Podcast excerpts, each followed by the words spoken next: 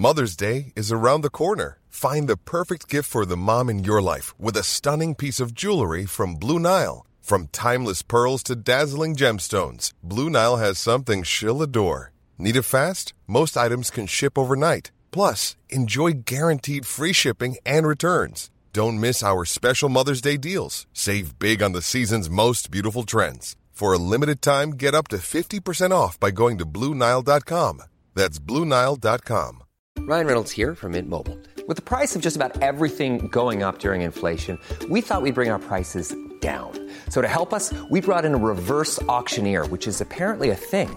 Mint Mobile unlimited premium wireless. Ready to get 30, 30, bit to get 30, bit to get 20, 20, 20, bit to get 20, 20, bit to get 15, 15, 15, 15 just 15 bucks a month. So, Give it a try at mintmobile.com slash switch. $45 upfront for three months plus taxes and fees. Promo for new customers for limited time. Unlimited more than 40 gigabytes per month. Slows. Full terms at mintmobile.com. The Telegraph. The Telegraph. Podcasts.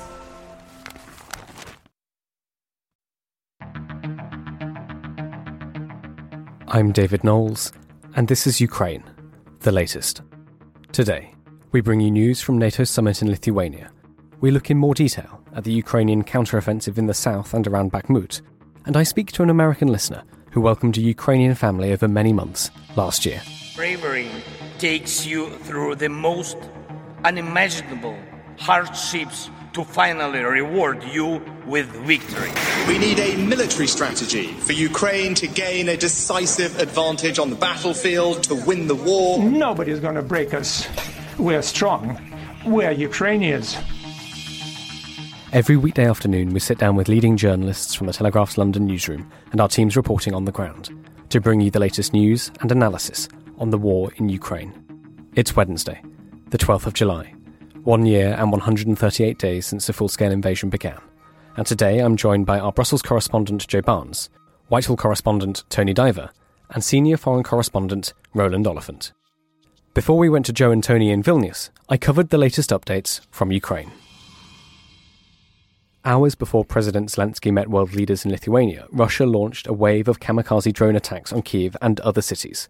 It's the second attack on the capital in as many days, but the Ukrainian Air Force reported it had shot down 11 of the 15 Iranian made Shahed drones overnight as air raid sirens blasted over Kiev and across Ukraine for several hours. Downstream from Kiev, in the city of Cherkasy, two people were sent to hospital with burns after the drone strikes. And in the south, bombing by Russian forces caused multiple fires across Mykolaiv. Mykolaiv's Regional Defense Command wrote on Telegram Yesterday, on July the 11th, at 1:02 p.m., the enemy launched artillery fire on the town of Ochakov in the Ochakov community. As a result, residential buildings were damaged, there was a fire in an outbuilding, the fire was quickly tamed, and there were no injuries. As well as shelling and drone strikes across the country, another Russian general has reportedly been killed, this time, again reportedly by a British Storm Shadow missile.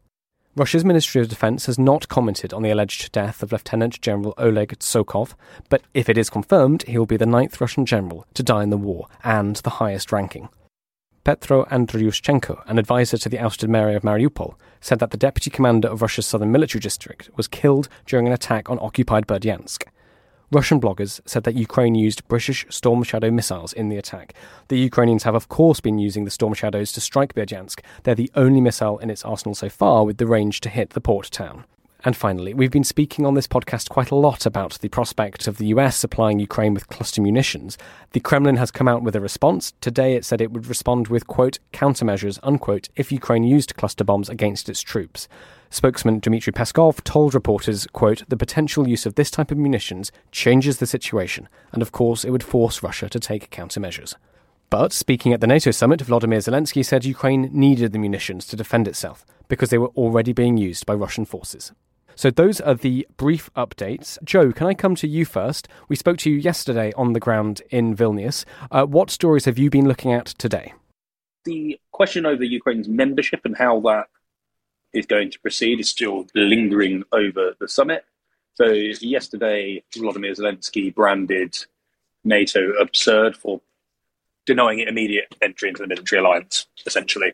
Instead, the alliance came up with some sort of uh, fig leaf compromise fudge that said that Ukraine will be allowed to join NATO as and when the conditions have been met and allies agree those conditions have been met. So the story kind of prompted a, a lot of a lot of anger about about Zelensky's words. He was called it unprecedented and absurd. He said that basically accused in a roundabout way NATO of being hesitant and playing into the hands of kind of Russia by essentially using NATO membership as a bargaining tool in any future negotiations on peace. He's now walking in today, he's remarkably changed tone. He's a lot happier with it, even though he says the promises of security guarantees, which the G7 are announcing today, can't replace NATO membership. He recognises that Ukraine is on its way into NATO at, at, some stage after the war. It seems like he's been given a bit of a ticking off by some Western leaders. Speaking to Ben Wallace earlier, Britain's Defence Secretary, and he, he, he said that um, some of Ukraine's Western backers want to see more gratitude and thanks from Ukraine for the arms deliveries rather than these huge complaints. And in another, um, there's a report by the Washington Post uh, that the US kind of delegation was absolutely furious when they they saw um, the Twitter statement by Zelensky yesterday. And it seems that Jake Sullivan, uh, the White House's national security advisor, was also kind of built on this idea that uh, the US mainly wants to show wants uh, Ukraine to show thanks and more gratitude by saying that he says he thinks um, the American people are owed a lot of gratitude for their support they've shown to uh, to Ukraine. Um, and now Zelensky, and I've, I've been kind of unpicking through his sort of public statements, has come up with and used the word grateful in at least four of them in his press conference, uh, which he gave alongside Jens Stoltenberg, the NATO Secretary General. He used the word uh, gratitude and uh, a fair number of times. He deliberately pointed out the American administration, the Joe Biden's presidential administration, and kind of lawmakers in Congress, uh, which is just fascinating to see how Zelensky may be needed giving a kind of talking down because sometimes while he's got a very very fine line to balance where he's he's got to obviously have these diplomatic chats and secure victories for for his his government and for his country, but he's also got to play to his own electorate. Essentially, he he when this war is over will face an election, and he wants to he wants to fight to be re-elected. So he needs to make sure that he's showing that he's fighting for them when he's overseas, uh, which is fascinating. Um, that's kind of the first half of the day. It's uh, at the moment the Ukraine NATO Council, which is essentially a bit of a formalising Ukraine and NATO's not alliance because they're not members, but partnership, are meeting and they're discussing everything from that membership process to non-military aid and the various other levels of support.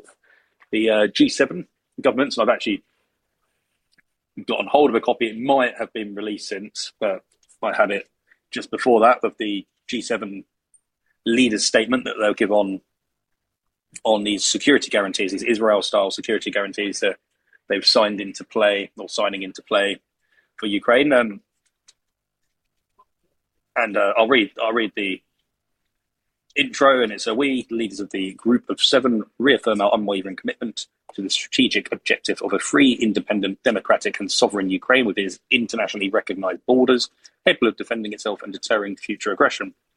It goes on to say that we uh, affirm that the security of Ukraine is integral for the security of the Euro Atlantic region. So basically, saying, recognizing that Ukraine has done a lot to sort of whittle down Russia's army and prove that essentially Russia isn't as scary a monster as possible, as it as suggested. And then we go down it kind of because uh, I'm not going to read the whole statement. It just requires a lot of reading. Um, we go down and we flesh out what it's going to involve, and it says they're going to ensure a sustainable force for Ukraine capable of defending itself now and in the future, and that's going to include air defense, artillery, long range fires, armored vehicles, uh, land, sea, and air equipment. So that referring to essentially the F-16s. There's various naval assets that could be handed over eventually. So that's that's donations, that's gifts. And then one of the other big areas they're going to, the West is going to support and further develop Ukraine's defense industry.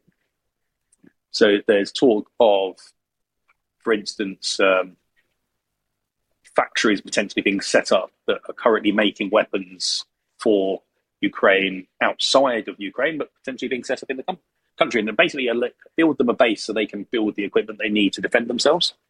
It's going to have training exercises for Ukrainian forces, whether it be like Britain's Operation Interflex outside of Ukraine, but there's talk of these then as the war kind of ends, that large scale training missions can be launched inside Ukraine. And Ben Wallace earlier, as he was talking to reporters on the sidelines of the summit, said that Britain could have more troops in Ukraine after the war than it's ever had before. And if you look back over the last decades or so, we've had Operation Orbital, which was a Ukrainian training mission to bring kind of one of those first ideas of bringing Ukraine's military up to NATO standard.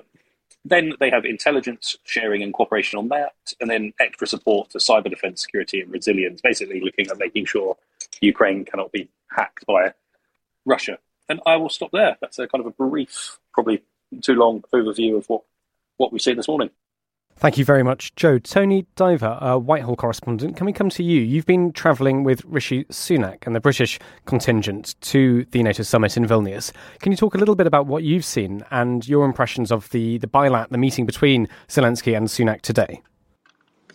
Hi, everyone. Yeah, that's right. I flew over with the Prime Minister yesterday morning. He's had a pretty busy schedule since then, actually. He's held a number of bilats with, uh, with different leaders. He's spoken to Norway, met President Erdogan. But the most important one as far as the UK is concerned, was that bilat meeting that he had just a few hours ago with with President Zelensky.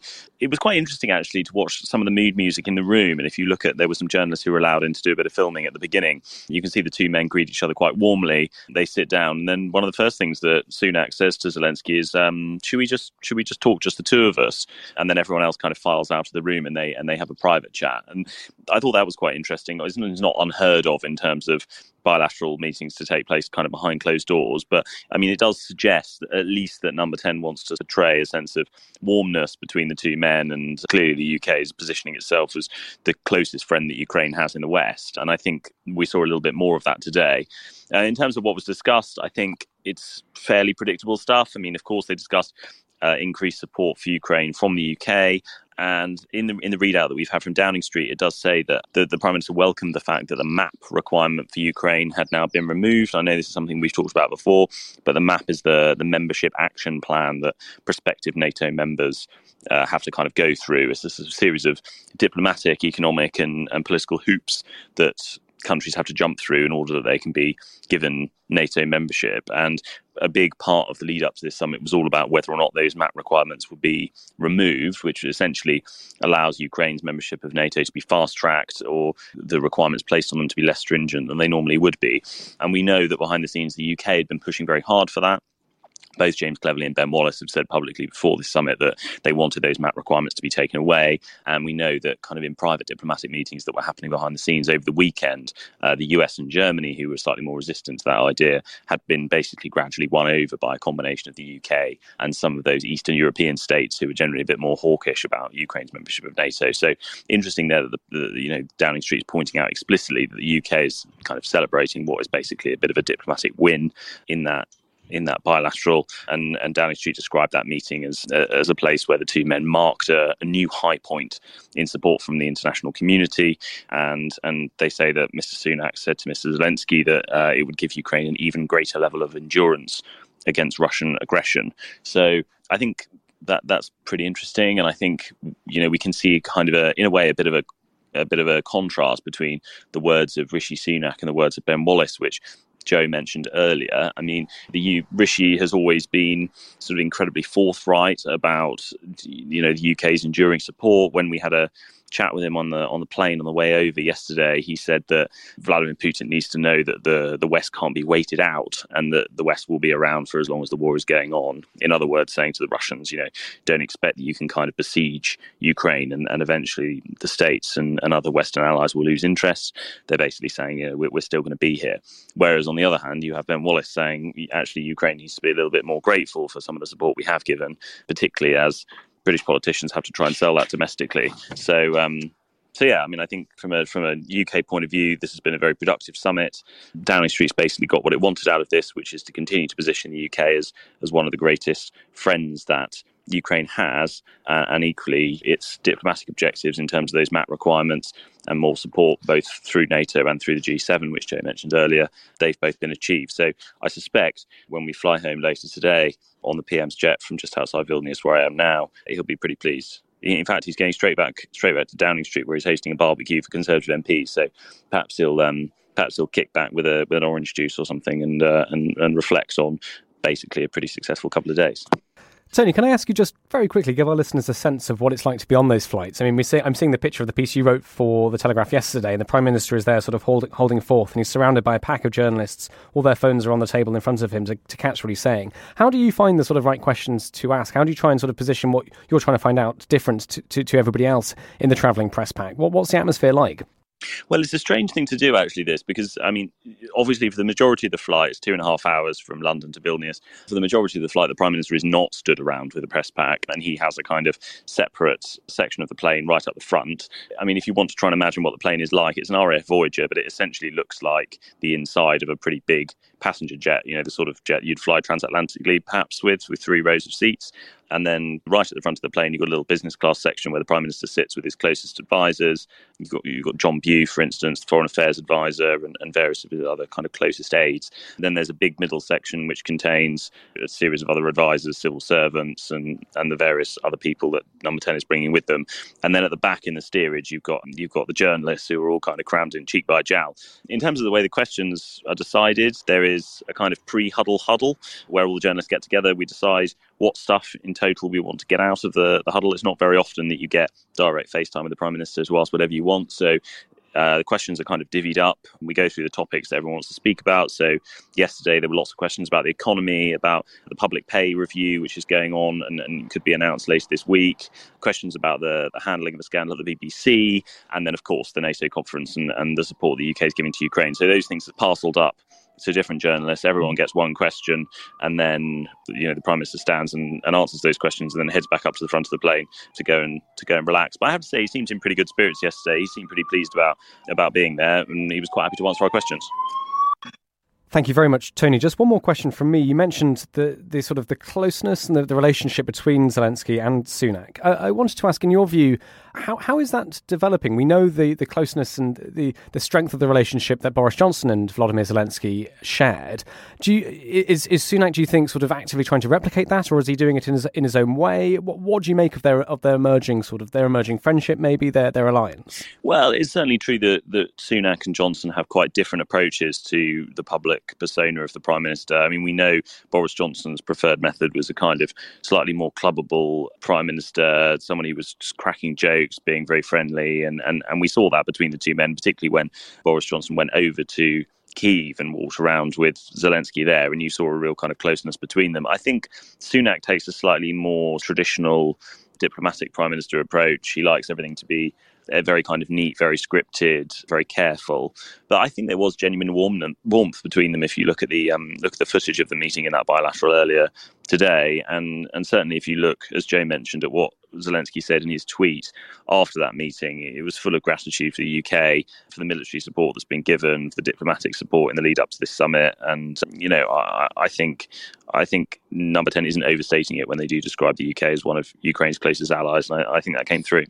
Well, thank you very much, Tony. Best of luck with the rest of the day. Well, actually, Tony and Joe, and maybe Roland as well, can I ask you all? Obviously, this question about how Ben Wallace's remarks there about how they'd want Ukraine to show more gratitude for the support they'd already had from the West. To what extent do you think this is sort of just noise, diplomatic noise, um, which has come from countries and states trying to position themselves best ahead of the summit? And now, as you said, Joe, the sort of the everybody's a lot more positive today now the statements and, and everything is out or, or, does it show some really genuine anger and, and, upset between the different partners i mean or is, or is it a bit of both what, what do you make of that hello should i say that? The, these are quite long running tensions to be honest. I mean I've, I've had conversations with western officials going back i mean deep into into into last year so kind of throughout the war. You it has not been unusual to hear this you know one or two sentences when you're speaking to someone along the lines of, or, or to the effect of, they come up, they give us a shopping list, and they kind of demand everything, and they never explain why they want it, and they kind of so this this this sense that you know, the Ukrainians are always banging the table and demanding stuff. Um, I think there has long been a certain degree of tension and irritation amongst some Western officials about that. I mean, I, and I think so. When I when I saw the kind of comments, Zelensky basically exploding in a rant on Twitter yesterday, and then you know the comments from from Ben Wallace this morning, and and also Jake Sullivan. I kind of see that in that context that this is a kind of yeah what, what's the metaphor I'd look for? If you've got a flatmate who's always drinking your milk or something, you know, it's an irritation that, that has maybe been long building and, has maybe come out in the open. I wouldn't say it's like a massive rift or, or that it translates into genuine resentment and anger, but I definitely think this has been a theme throughout the war. Thanks, Roland. Joe Barnes, what do you make of it? Yeah, Roland's like 100% correct there. It's, it's not a genuine, like, full scale diplomatic meltdown. It's not going to be an end of sort of Western support for Ukraine, but it is it is constantly been niggling there. Uh, so Ben Wallace told us quite an amusing story earlier. He said that he once drove 11 hours to Ukraine for a meeting with kind of his like with the military guys there, and on on arrival, literally as he stepped out the car, he was instantly handed a shopping list, and he had to tell them, and I, I quote, "I'm not Amazon." So, and, and Ben Wallace has explained this, and other people have explained this, and said, look, they understand why Ukraine's doing this. They they are basically they, they want to kind of always push the the barriers and push the, the borders of what they're being given because that's how that's how they're going to win win this war. Wallace said that uh, like while like Britain doesn't have that complaint, it doesn't it doesn't mind. There are people in America, and he didn't single out Joe Biden or the presidential sort of administration, but he did mention sort of people on the lawmakers on the hill, so Congress and Senate and stuff who are probably a little bit more reticent and a little bit less likely to support the full backing of Ukraine um, as the election uh, approaches there. So yeah, not a not not a not a rift, but there, there, have been kind of moments, and I think Joe Biden, it's been reported, has always been a bit tetchy with Zelensky at times. There was one one billion dollar package that was agreed, and they traditionally hold a phone call to agree these packages between the two leaders. And as soon as they basically said, "Oh, great, we've got this one billion. It's coming. It's coming your way," Zelensky then said, "Oh, can we have this and that?" And that wound up Joe Biden. He, the US president, reported to have suggested that he, Zelensky, should show the American people a bit more gratitude. So they, these these have been kind of comments that have been lingering, yeah, well into sort of the previous year, but they haven't actually ever bubbled over and led to a sort of a, a breakdown which has stopped Ukraine from getting what it asked for. Say, but Zelensky also knows there's an element of he constantly asks for things. So he asked for tanks, for instance, and he really banged at that door, banged at that door, banged at that door, going tanks, tanks, tanks. What did he eventually get? Tanks. He has been doing that on long range weapons. What did he get? He's Britain sent Storm Shadows. France have sent its version of the same weapon, the Scalp, and you've got America again reportedly considering the ATACMS system. F-16s is the same story. So it's this is like Zelensky is essentially like a shark swimming around the uh, waters around NATO leaders, constantly nibbling at them, knowing that he's going to carry on getting more and more and more. And it's a tactic that's worked for him, and I think I think most people inside NATO. And- Very much, Joe. Just before we move on from this, obviously we've. T- oh, sorry, Tony. Would you like to come in?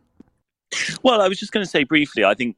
I mean, the other two have covered it both very well, but I think there's kind of the way to think about it is there's two things going on here. You've got the kind of at the diplomatic level, you've got the Ukrainians will always kick off ahead of an international summit like this because it adds political pressure to to other Western leaders, and you know clearly it works as Joe points out. They've they've got what they've asked for, and, and we have seen this before with Zelensky kind of throwing his toys out the pram just before a summit like this in order to kind of make the point that the West needs to be doing as much as it can, and that's successful. But then you've also got domestic factors at play. You've got Zelensky thinking about re-election. You've got Zelensky thinking about his own personal profile back in Ukraine.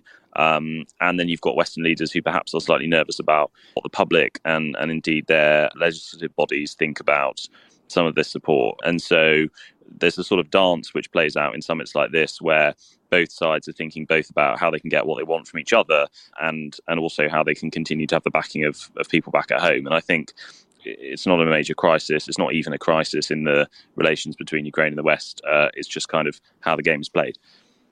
Thanks very much, Tony. Just before we move on, could we? I think we've done a very good job exploring the the sort of Western side of this. Roland or Joe, would you speak a little bit about how the Ukrainians see this? I mean, it must be a source of huge frustration to have to bang the drum, ask continuously for things, and then eventually get them, but know that well, it could have just been decided, initi- uh, you know, straight away if that's the case. What what do the Ukrainians make of this? The way they've always put it to me is that look, every single thing we've asked for, the answer, the first answer was always no from from every single weapon system that you can imagine, from from the smallest and least significant, and they've put in a huge amount of diplomatic legwork into into each one, and they kind of they know which mountains they're going to climb next. So just as the the, the tanks were finally released at the beginning of this year, I was in Kiev and I, had a chat with a diplomat, and he said, "Yeah, that was a long one. Now the next uh, the next mountain is fighter jets." And he was very quietly confident that He's exhausted. I mean, he's absolutely exhausted. But he he, he was absolutely dead certain they were eventually going to get them. But it's what goes along with that is this kind of frustration.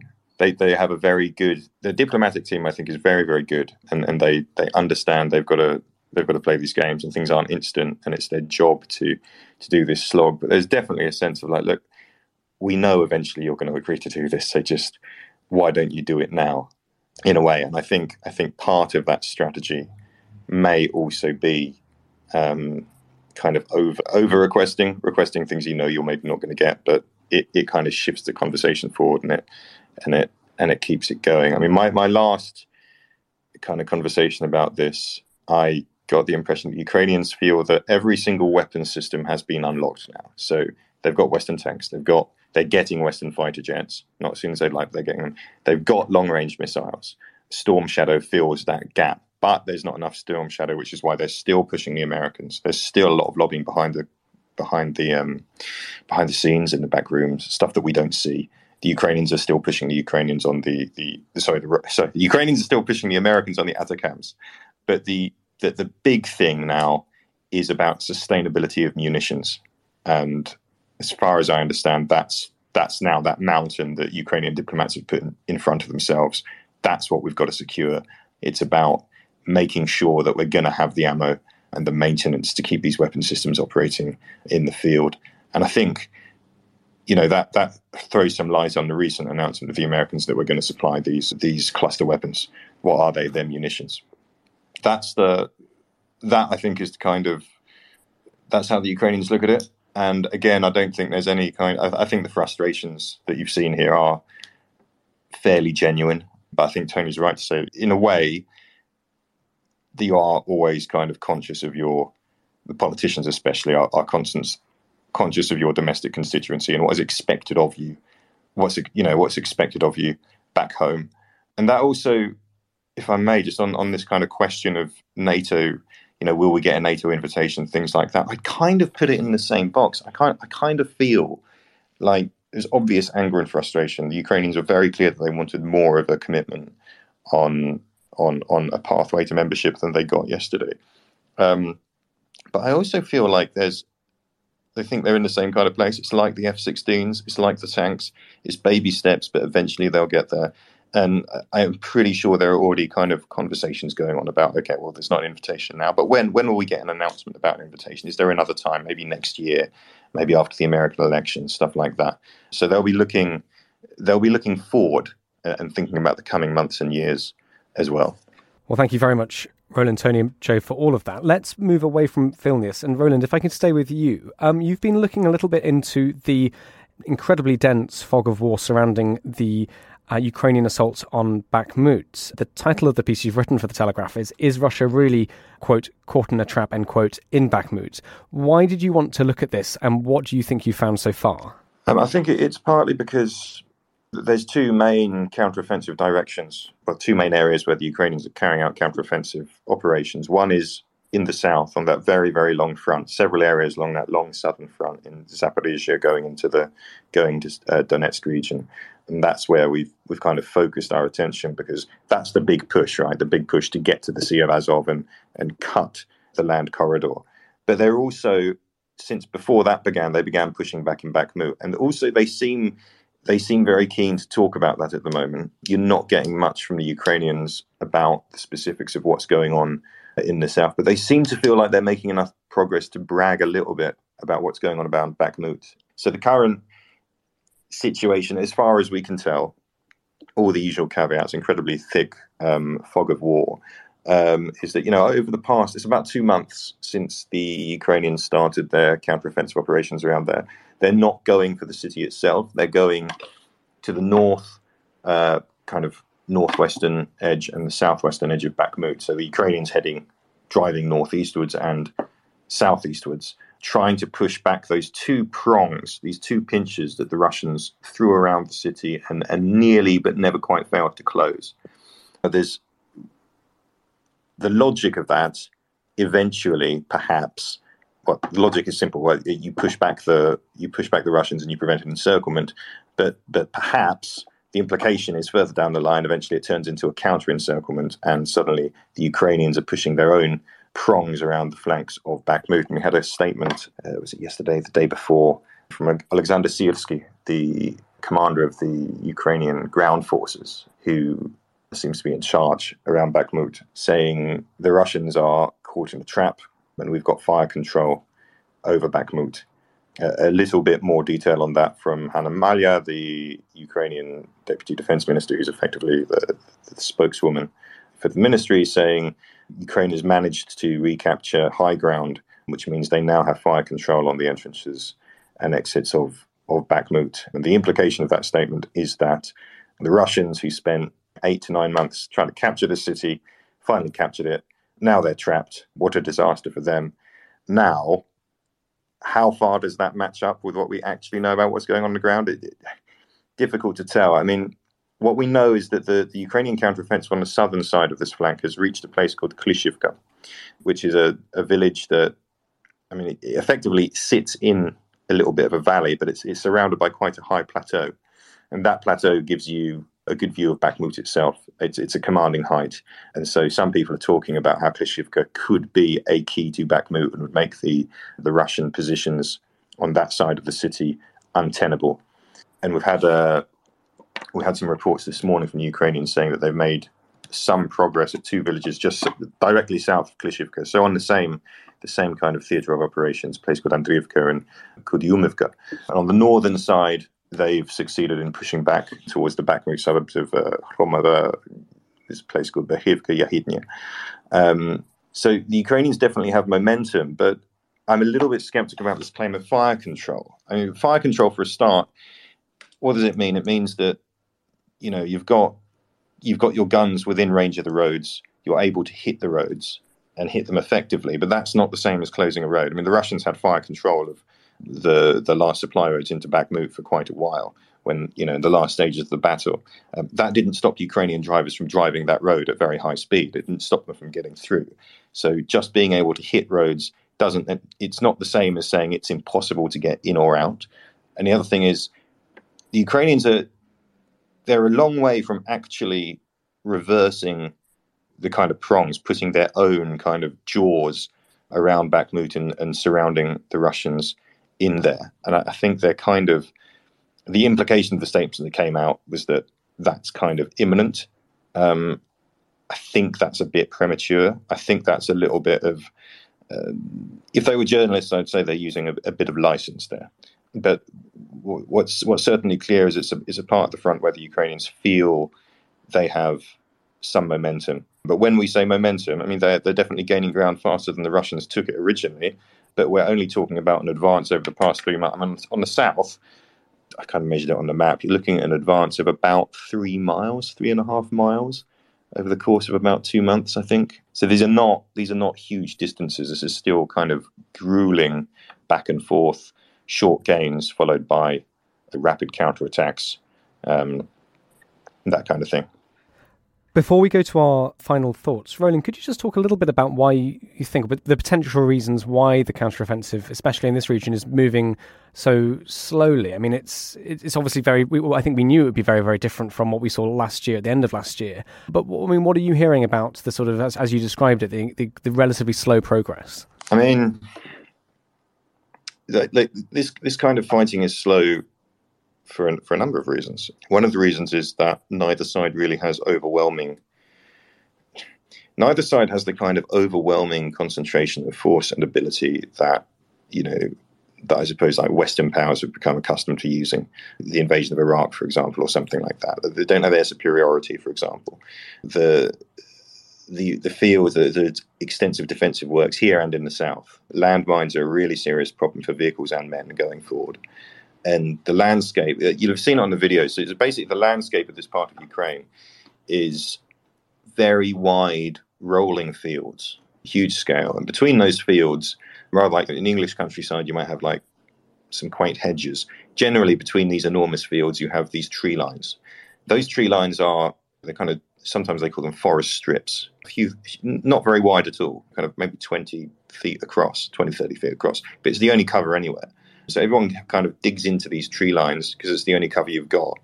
Of course, everybody knows you're dug in there. So you'll have you'll have an assault trying to root the enemy out of a tree line, get your own guys in there, and then of course soon you will be hit. Once you're in there, you'll be hit by the enemy artillery, and a counterattack will be put in, and then it's up to you to try and hold on to that to that tree line or that position, and it will go back and forth, back and forth. And uh, in the south, I mean, I was talking to people about the, the great big push in the south, which is meant to eventually, hopefully, reach the the Sea of Azov, cut the land corridor, and so on, where, where it's been really, really difficult, and whether you where the the Russians have really dug in. I mean, they, it was so obvious that that was the logical place for the Ukrainians to strike, and it took so long to get it going. The Russians, well, the Russians basically didn't waste their time, so they've dug in heavily.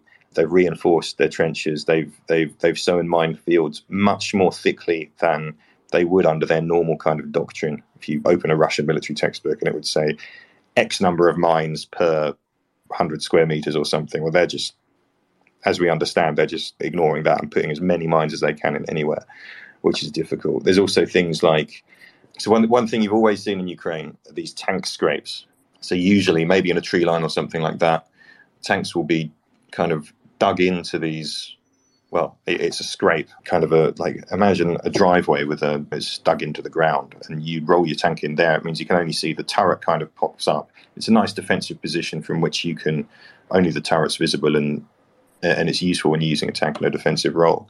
The Russians, we understand, have put concrete roofs over these things and camouflage them very well and, and, and, put them into the into the tree lines, which makes it even more difficult to to stop the tanks. So you know we, we've all seen those very those videos that both sides put out of their you know little drones dropping a grenade through a tank hatch and all of the ammunition inside cooks off and so on. Well, there's no way you're doing that if the tank has got a roof on it, kind of thing, and it also makes it more difficult for them to find. But there's just I don't know. I've been talking a long time, but look, I think the metaphor that I came up with for myself, the counteroffensive in the south, is to think about climate change. It's very, very simple to climate change. Uh, it's this very slow incremental process where you know we, we, we have a hot summer and then we have a cold day and then people say, "Oh, where's your climate change now? It's raining." But that's not the point. It's a kind of it's a gradual, gradual thing, and eventually, the the Ukrainian objective is to to cover this 20, 30 kilometers in certain places to these main Russian defensive lines everything until they get to those defensive lines is build up. When they puncture those defensive lines, that's success. And how far they're able to break through and get beyond the defensive lines once that's achieved, that's the measure of how big this success um, is going to be. So you're waiting for this this tipping point. and at the moment, they're not yet there yet. I'm not actually entirely clear how close they are to it, but that's that's what they're driving towards.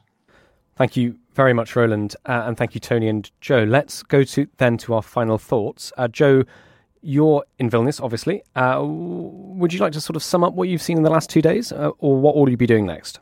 Uh, yeah, let's sum up. Let's start Vilnius. It's been quite an incredible summit for many sort of reasons, and it, it, it really does bookend Ukraine's Western transformation. There was reports in the first days of the war that Zelensky was willing to sign some sort of document with Russia that would see it commit to not joining NATO.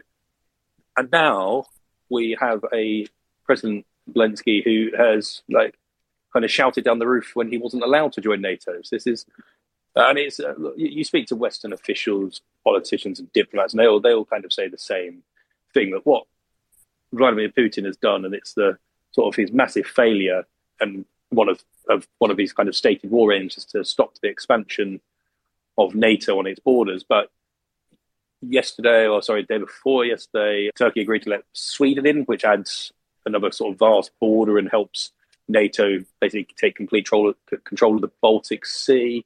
You've got a, a look while Zelensky and other sort of his like Eastern allies, they understand that they couldn't, they, Ukraine couldn't join NATO while the war's going on because that would essentially become a trigger for Article 5, the Mutual Defence Clause, and it would drag NATO countries into a full fledged ground war with Russia. He's got something that, while it is only diplomatic language, but it is a, a genuine path into into NATO, into into the West. And, and he's, he's secured something that kind of, what was it, 16, 17 months ago, we would have thought would be completely ridiculous when we were when we were thinking, or say uh, some people were thinking that Ukraine would be steamrolled in three days and the Russian flag would be put up over Kiev, Putin would be able to walk into sort of adulation. Like now, we've got a country that's defended itself; it's on the attack, and it's it's yeah, it's on the verge of joining a joining a, the main tool that was put together to basically fight the Soviet Union. So yeah, it's quite a remarkable transformation. That's why I think it's been absolutely fascinating to be here, and I'm sure we'll have more kind of fascinating months and years ahead as Ukraine pushes to overcome those final hurdles towards membership. Well, thank you very much for joining us from Vilnius, Joe. It's hugely appreciated by all of us. For the final thoughts today, though, let's go to Roland Oliphant. Hello. Yeah, I mean, I'm a bit more positive, I think, about about the outcome of the of the conference than I was yesterday. I think um, there's real tangible benefit, obviously, to the, the practical um, support that, that, that, Ukraine is getting. Um, and I do have a sense that it's it's partly a bit like the F-16s and, and the tanks and things like that um, that that they will get there. Um, but but on the other hand, you know, don't don't expect this anxiety to go away. There's they're meant to have dropped the membership action plan, but there are now these these conditions that Ukraine is meant to implement before it gets in. So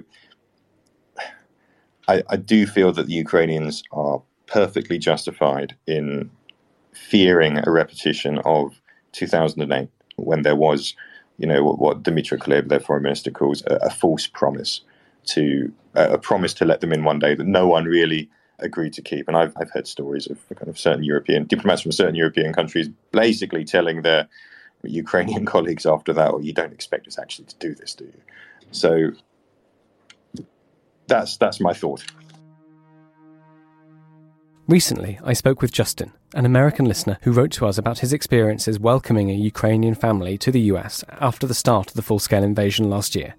It was a really fascinating chat and really interesting to hear what life is like for both the host family and the guests. Thank you so much, Justin, for getting in touch and for your kindness towards people in their hour of need. Here is our conversation. Well, thank you so much for your time, uh, Justin. Can you talk to us, first of all, about why you wanted to host Ukrainian refugees in your home in the US?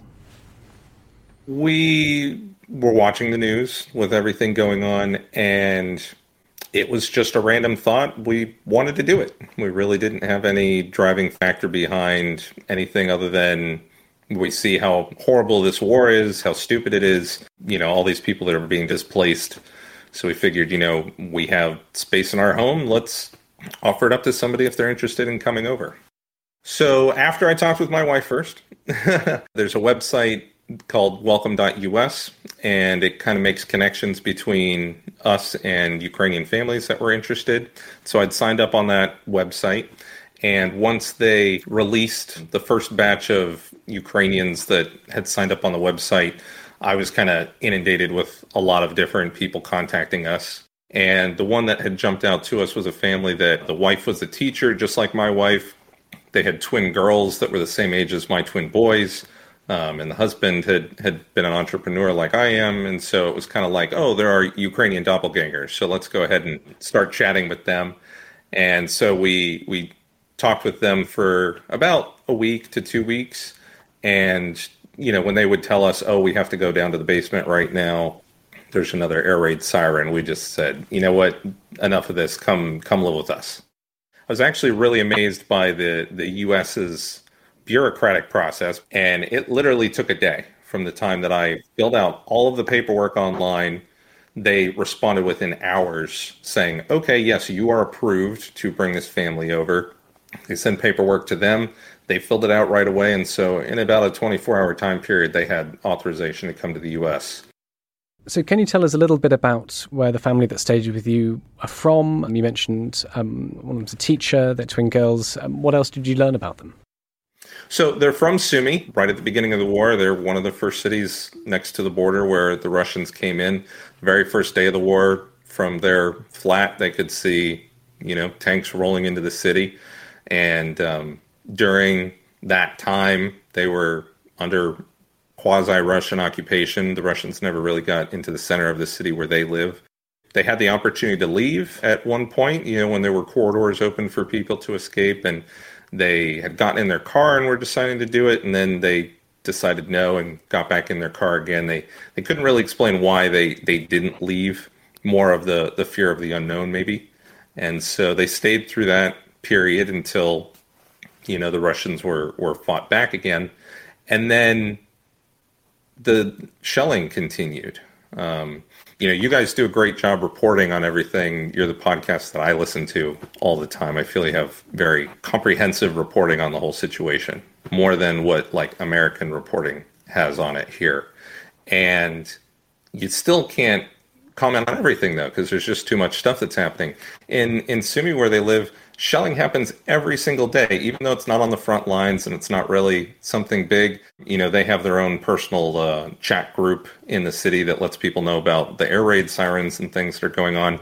And so it'll be, oh, today uh, a barn with 100 horses was was mortared and so citizens were out there trying to get the horses out of the barn and another day oh our bus stop was destroyed you know just random stuff there's there's five russian soldiers on the other side that are just randomly shooting mortars over at the town every day just to just to really enact terror on the people.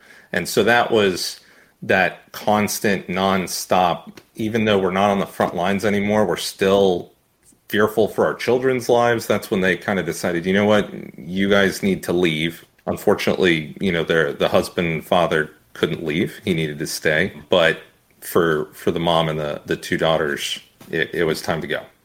What were the first few weeks like hosting them? I tried to prep as much as possible for them before they got here. I looked into all the different programs that I could get them into. I contacted charities. I contacted anybody that I could think of to try and set them up for success as soon as they got here. You know, they lived with us in the house. We had uh, we built our house with two master bedrooms for our twin boys since they stay in the same bedroom.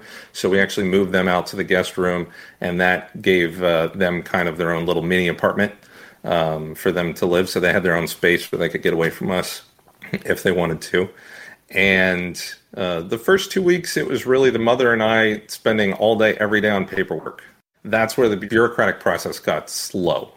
So much to do to be able to get them to uh, be able to work, for example. You have to apply for a work permit when she got here since she's not a citizen. That took a month just for her to be able to have the opportunity to be able to work. And at that time, I had to pay $400 just for the processing fee. We applied for her health care here. Um, that is one thing that the uh, refugees are afforded is one year of free government Medicaid. Getting it was insanely difficult for some reason. Um, we went through the online process, and after two months, they declined her. And we couldn't get a great reason why. The only reason they said is, well, we couldn't prove that you're actually here legally, um, which the only proof that we had through bringing them over in this process is her uh, authorized stamp on her passport that says that she's here as a uh, Ukrainian parolee for two years. And I had to keep taking time off of work and going to one of the actual facilities and arguing with people and saying like look like she's here. She's here legally through a program. I contacted homeland security and several other different departments saying hey am i missing a paper that i'm supposed to have from you guys that says that they're authorized to be here?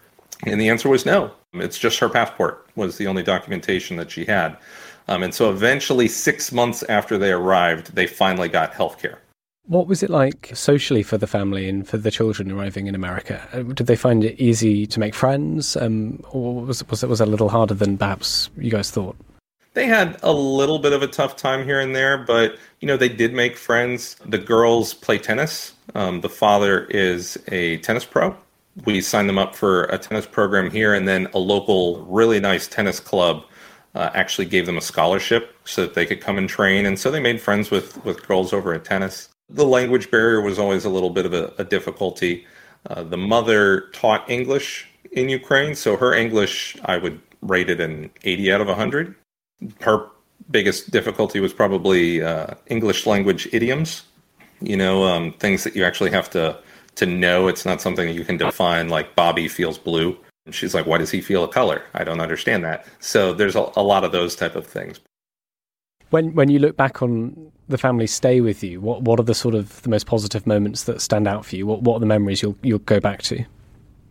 Oh boy, I mean, there's so many. They received several people gave them a thousand dollars randomly people that we didn't even know we had had a couple local news agencies put out a, a local news article on on the family being here and we had a, a, fundraiser set up and we just had random people donate an incredible amount of money to them which was amazing so uh, that was interesting the mother worked for one of my businesses i had you know, thrown that out there for her if she wanted to work for me rather than some stranger.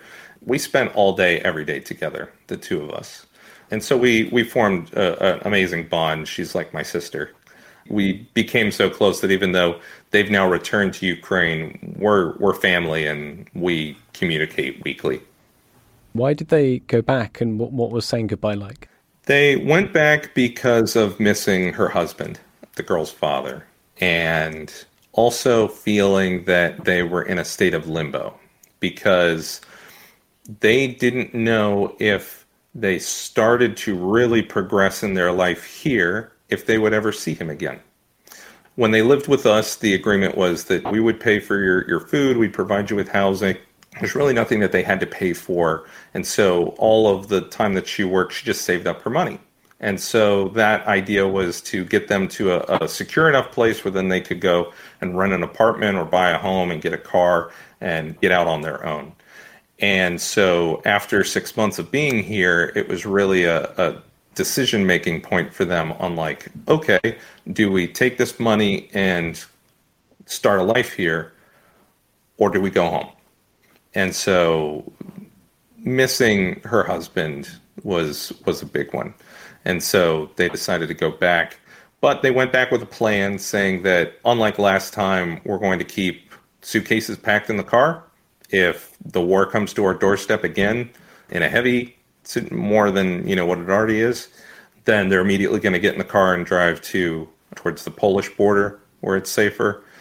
You said that you stay in touch around once a week. What what news do you hear from them at the moment? We try to focus on the light stuff just them getting back to their lives at home. The mother got a job at an elementary school as an English teacher now, but she's told us that typically her first two classes of the day they have to go down to the basement. It's almost like clockwork, so she doesn't even get to teach during that time period. The girls are back in school, but they're mostly virtual. Um, they're starting to do two days a week at school but there's a lot of people who even still just keep their kids virtual even though they're local because they're afraid to send their children away from them during this time period where something could happen. That was one thing too that they had noted was almost all of their friends are gone from at home. Everybody's left and gone somewhere else. So in the school environment there's very few kids in their schooling uh, it was the same for the mother right before she left where the school was telling her we're going to cut back on your hours because we really don't have that many kids uh, in the school for you to be able to teach. So it is a different environment for them.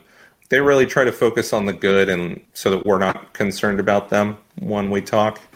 Um, so they're not really focusing on the bad stuff. And we were we tried not to focus on the bad stuff when they were here. That was a lot of crying sessions, you know, talking about a lot of the stuff that happened at home um, and especially for the mom, she was really guarded about talking a lot of the, the bad stuff. It, she really didn't want to bring it up or, or remember it. Well, thank you so much for your time, Justin. Um, is there anything else you wanted to mention or you think is important for our listeners to, to hear and understand about, about your experience and about the experience of your guests? You know, I would say that it's just important for everyone to continue supporting uh, the Ukrainians. That's the overarching thing. Um, you know, this family, they had worked very hard. They did not come from any sort of wealth or money.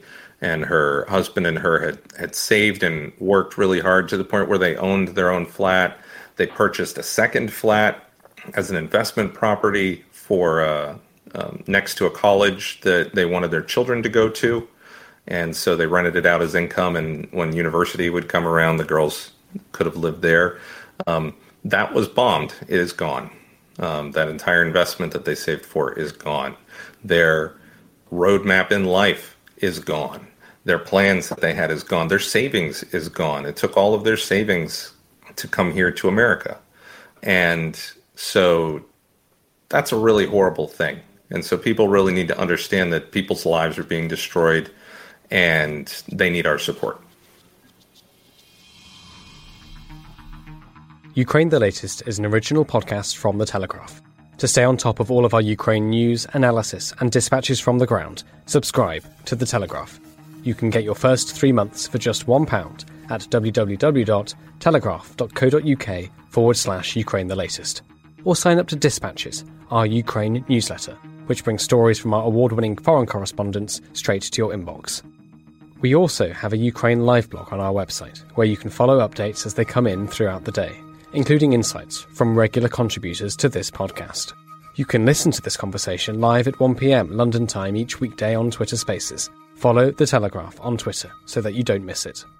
To our listeners on YouTube, please note that due to issues beyond our control, there is sometimes a delay between broadcast and upload. If you want to hear Ukraine the latest as soon as it is released, do refer to podcast apps. If you enjoyed this podcast, please consider following Ukraine the latest on your preferred podcast app, and if you have a moment, leave a review, as it helps others find the show. You can also get in touch directly to ask questions or give comments by emailing ukrainepod at telegraph.co.uk. We do read every message. As ever, we are especially interested to hear where you are listening from around the world. Ukraine the Latest was produced by Rachel Porter and Giles Gear, and the executive producers are David Knowles and Louisa Wells.